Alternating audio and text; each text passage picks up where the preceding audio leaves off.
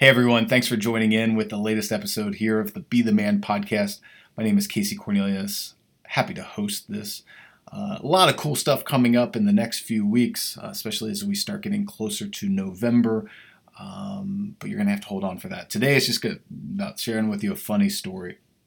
As many of you know, I travel a lot for work, and a couple weeks ago I was in line at an airport Starbucks.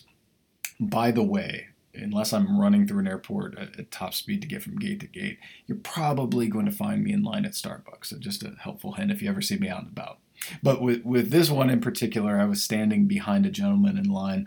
Uh, we'll call him Ben. I don't exactly remember what his name was, but we'll call him Ben. So he made his order, uh, and then he proceeded down uh, to wait for it. And uh, as I was placing mine on and wrapping up, I heard the barista announce, pumpkin spice latte for Ben. And he looked around quickly, embarrassed, and said, You don't have to say that so loud.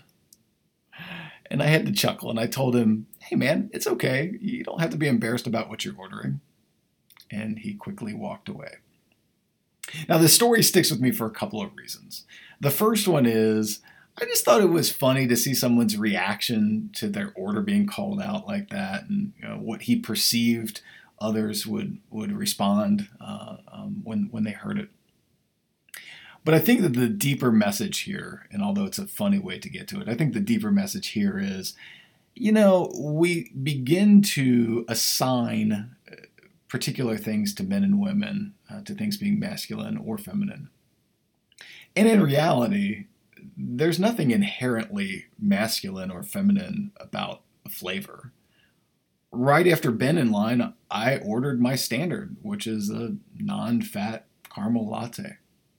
There's nothing inherently more masculine or manly about caramel or caramel, depending on where you're at in the nation, caramel or hazelnuts or anything, as compared with pumpkin spice. But somewhere along the way, we began to ascribe to these flavors gender.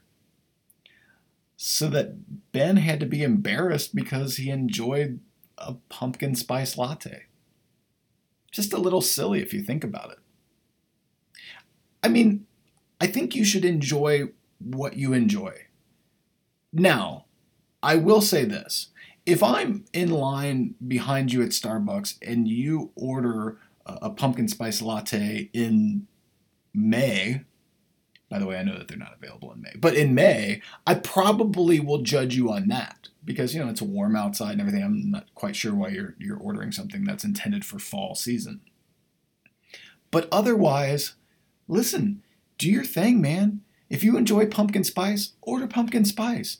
If you enjoy cotton candy frappuccino, order cotton candy frappuccino. Do whatever you enjoy as long as it's not hurting other people. We need to start breaking down these barriers a little bit about what is acceptable and what is unacceptable for men. If you enjoy pumpkin spice, enjoy that pumpkin spice. If you're on Team Hazelnut, be on Team Hazelnut. But you don't have to judge anybody else for it. You certainly don't have to be embarrassed about making your order. So, to Ben, if for some reason you ever hear this podcast, it's cool, man. Do your thing.